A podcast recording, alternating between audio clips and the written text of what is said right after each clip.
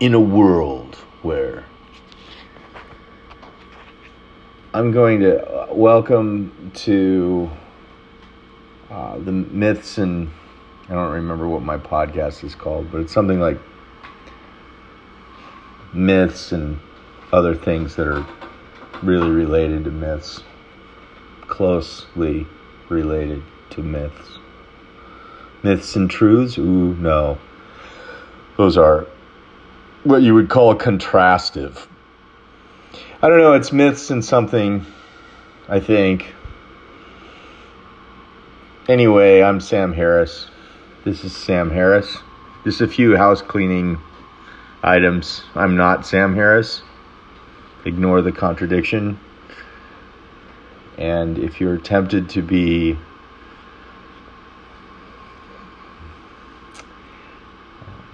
you know, disturbed or emotionally upset by contradictions, just keep in mind that I may well get defenestrated before the end of the hour. I'm not Sam Harris. And I am, I don't know, you know, for me, coming up with really interesting things to say on this podcast is a real pain in the ass. I do have thoughts from time to time.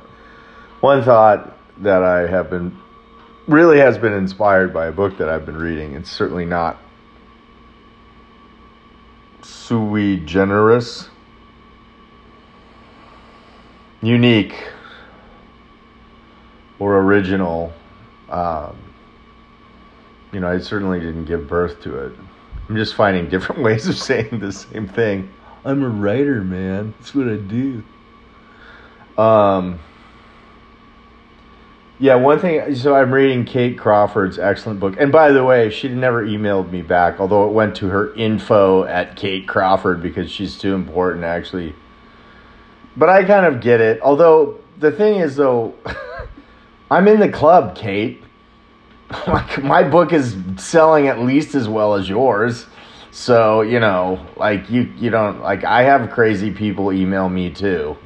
Some guy sent me 8 pages of a Word document about his ruminations about AI going all the way back to Searle's Chinese room experiment and I was just well, frankly, I didn't read it and hope I hope that he never listens to this podcast because I would never want to hurt his feelings because he seems like a very well meaning and I'm sure he's very smart and all that other stuff. But I get that too. And then I get strange guys on LinkedIn that say that I changed their lives and everything. And I get CEOs of companies that tell me that we should catch up sometime and shoot the shit the guy that reviewed my book for the New Atlantis or something emailed me, which was nice. I forget his name now. He has a long last name like Wallenberger or something.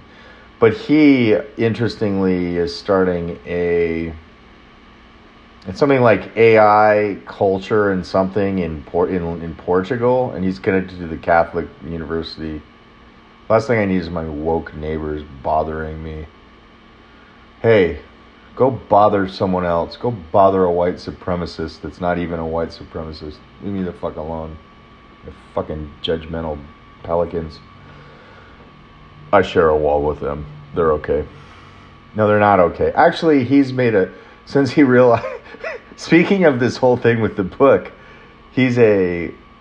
They seem to me like they're like third graders personally, but you know, I don't know. I'm old but he's he's I, he shall remain nameless, and even I shouldn't even mention his department because who knows if this uh, ever who would ever listen to my podcast. But he is a technically like a an associate professor at the university, and I just like I just marvel at how somebody could have slid into that title while managing to present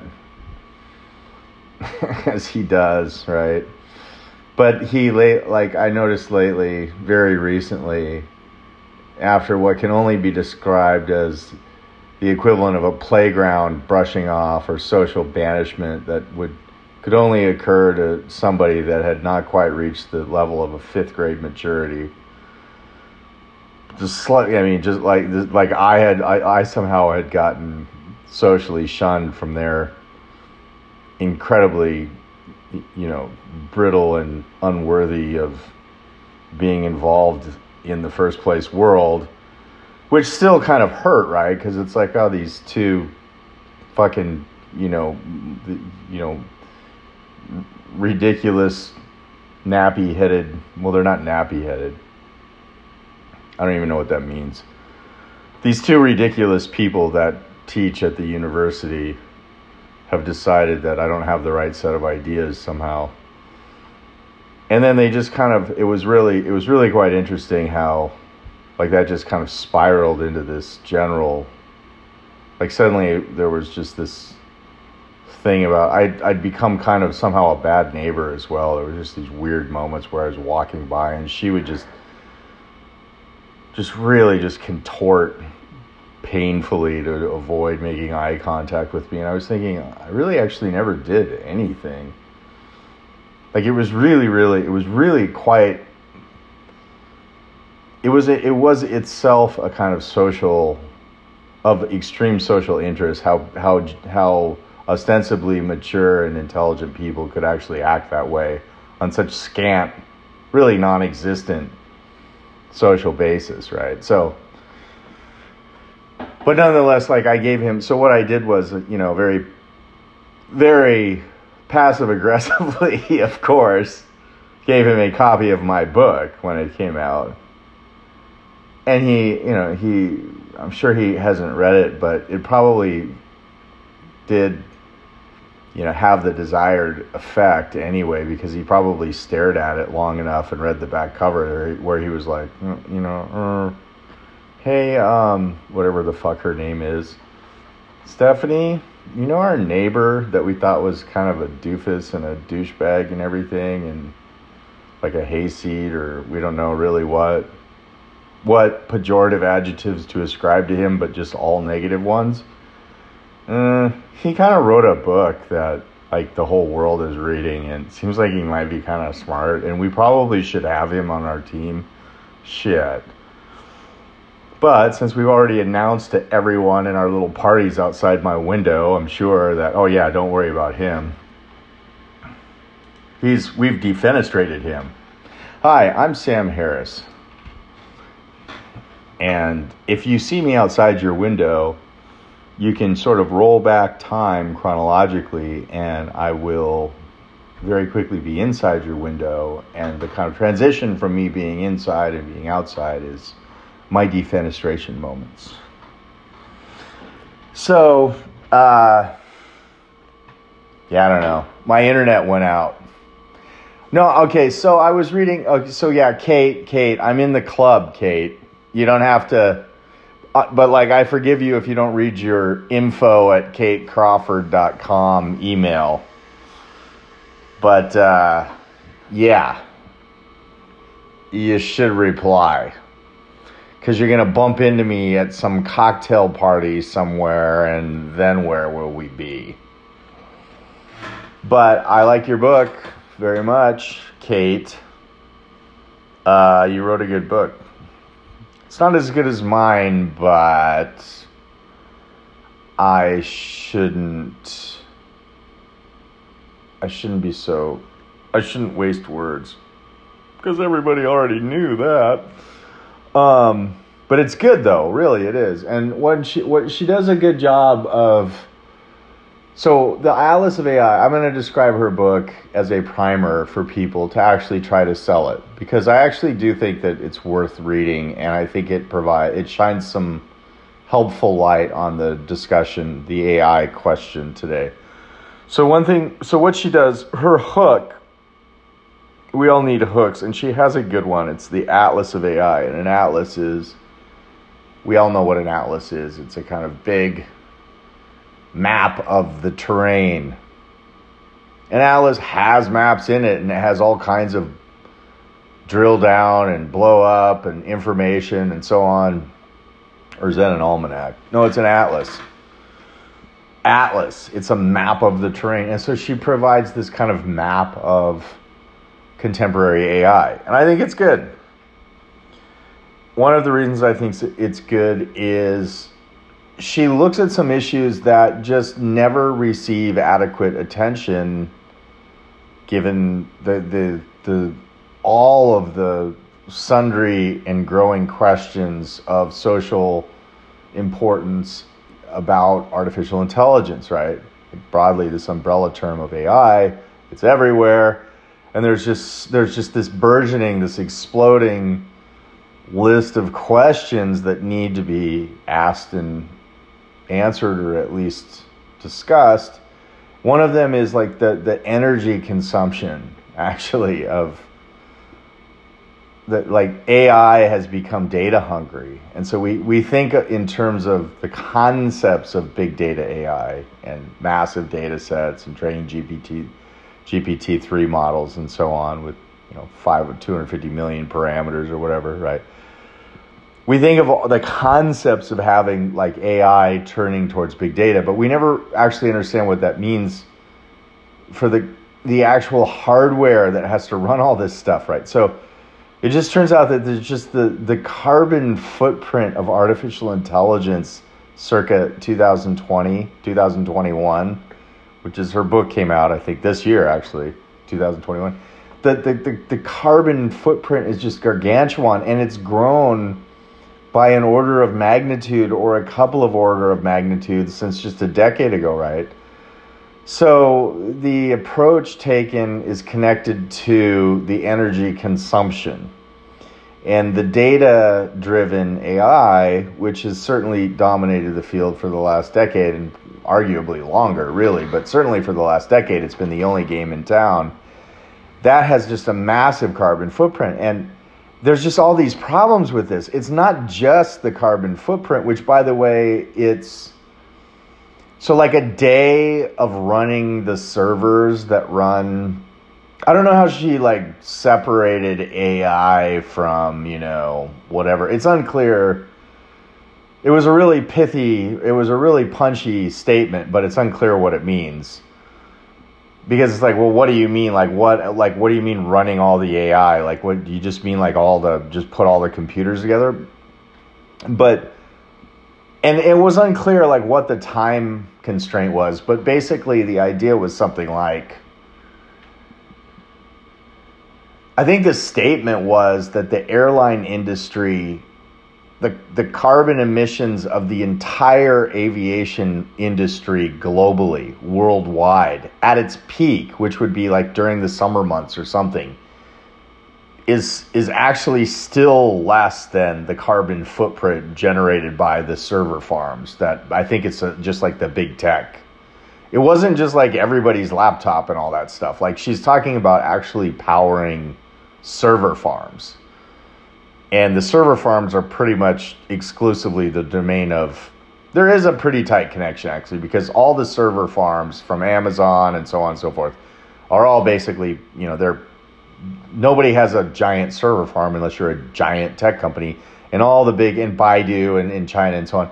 And all those big tech companies actually are AI companies in the sense that like really what they're doing is running very compute intensive algorithms 24 hours a day, seven days a week, 365 days a, a year. So there is kind of a pretty good connection there actually.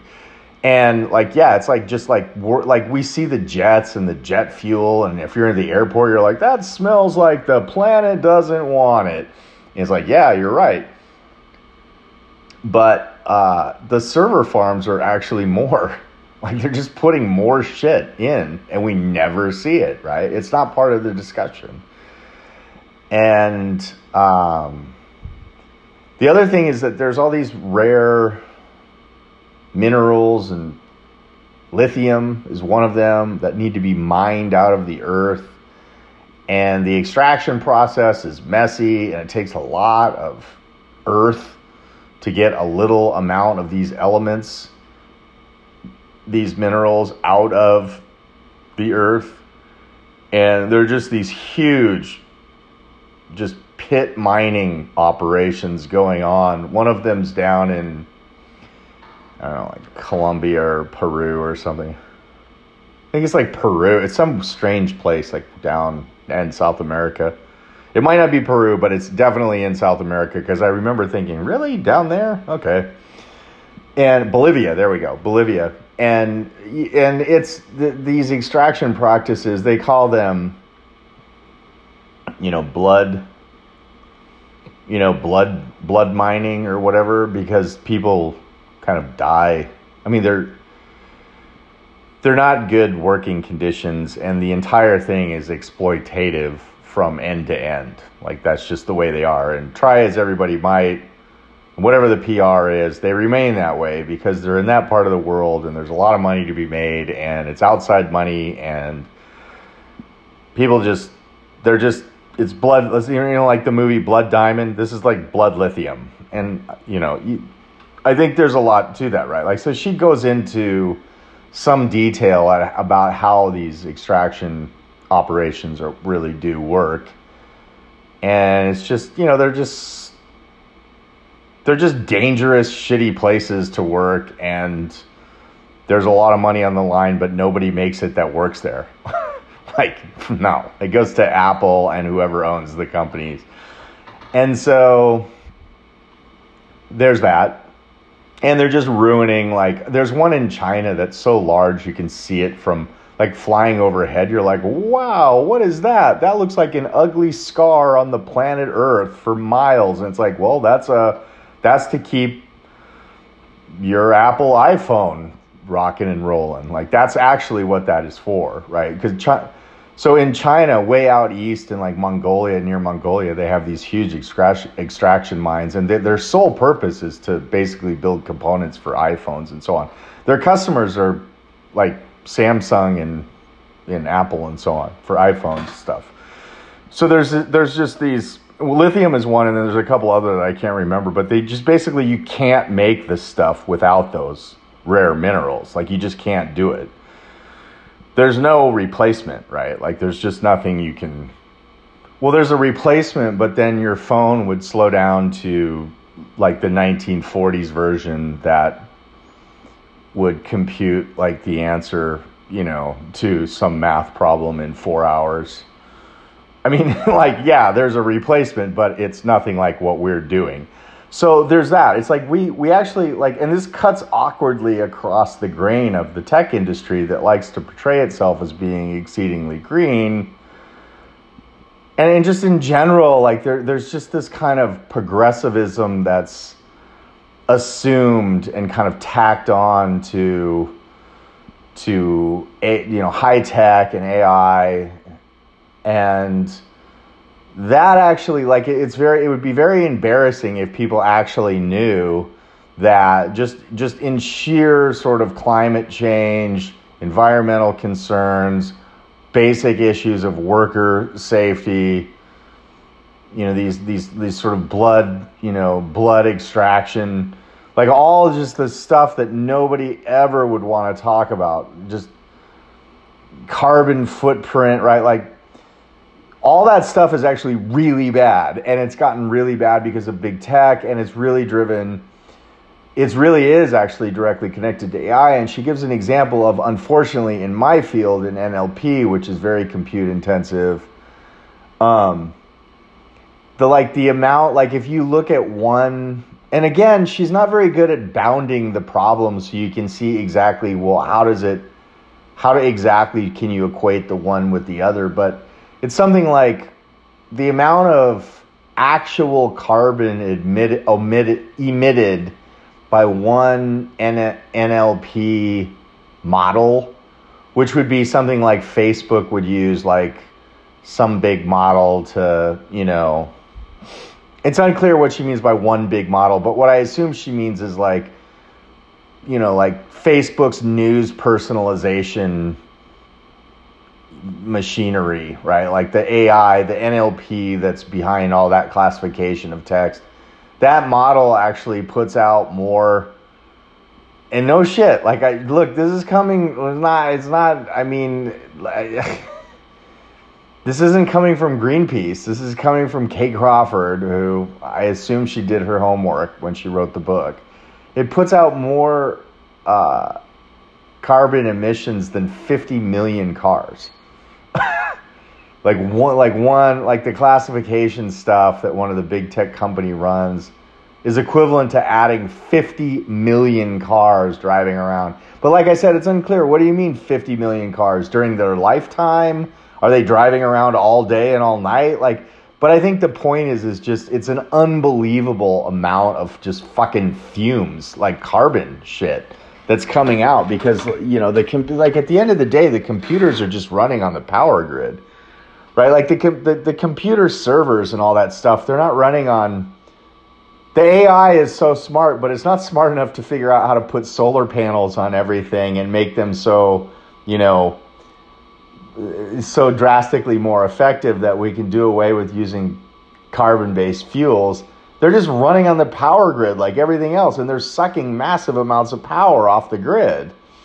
Massive amounts. And that stuff just is still coming largely from petroleum, right? Like from carbon based fuel sources. So that's that's the problem. So that was one of the things that she brought up. Something a little bit, I mean, and that to me that was really interesting. And it's not just because it's not it's not at all really because I want just ammunition per se. It's because I want to I want to make a, I mean, I'll make no bones that I want to make a case against big tech.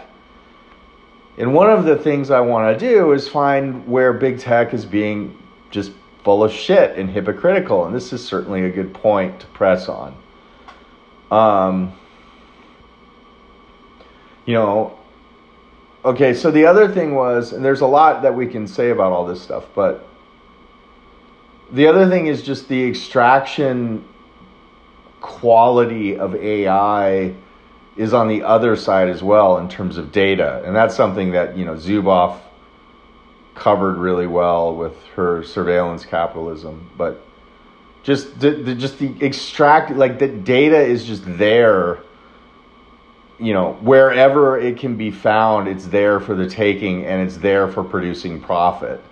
And the more the merrier right? And so just kind of running roughshod over a whole plethora of humanistic notions the most obvious one being just personal privacy um, and then her something that I had not really realized, but you can kind of see it in the ethos, is that ImageNet is this now famous, uh, just many many multi million images originally collected from Flickr, the website Flickr, the social media website Flickr, and then you use using the taxonomic structure of WordNet on the back end, basically just classified, grouped all of these like tens of millions of photos on Flickr into this what's now called ImageNet, and it's used for testing purposes in visual object object recognition and AI. And it turns out that like the the the classification system that is used. Oh, my TV's back on so, with that, I shall say adieu. um, well, it turns out it no, it just it turns out that there's just first of all there was just a bunch of stuff. I actually kind of liked it. There was like tosser was one of the was one of the classifications, like convict. And she no, but actually like more seriously, Crawford does a really good job of explaining like visual stuff like it's not even a visual clue that makes sense to say convict right? If you're not in an actual jumpsuit like an actual i'm a convict because i'm wearing the clothes that somebody wears when they're incarcerated right? Like it's not even clear that that's a that's a a concept that can be imported into a visual determination right you know, and I think like there were some other ones that were kind of vaguely funny, although today we would say in substitute offensive for funny, but like switch hitter and so on.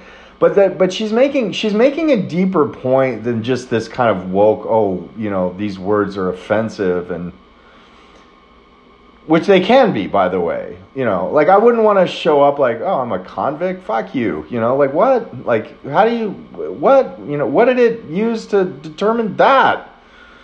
Um, so, so they certainly could be, but she's making a little bit of a de- actually a deeper point. She's saying that you can't even classify images that way. It's only this shallow kind of idea of right like it's only this idea that this data exists in these really really neutral uncontextualized frameworks which is perfect for AI systems that even that classification would even make remote sense, right? So this so this kind of decontextualizing and simplifying information is part and parcel of how AI works and it's also what drives these systems to show such weird bias. And she also makes a really I think interesting case that some of the stuff that has been inculcated into quote unquote modern AI classification approaches and strategies actually dates back to when we were like looking at skulls in the 19th century, right? Like in, in a way, it's extremely retrograde treatment of observation, but it has this veneer of being, you know, being so being so cutting edge. See now, I think I made her point better than she made it. Although in fairness, I think she made her point rather well. So I do think the book is worth reading, and I encourage everyone to, um, you know, to read it. And so I think that's it because it would appear as if it would appear as if I'm back in. Uh, I'm back in business with my internet, although now it's too late to watch it. So. That's another way of being defenestrated. Take care.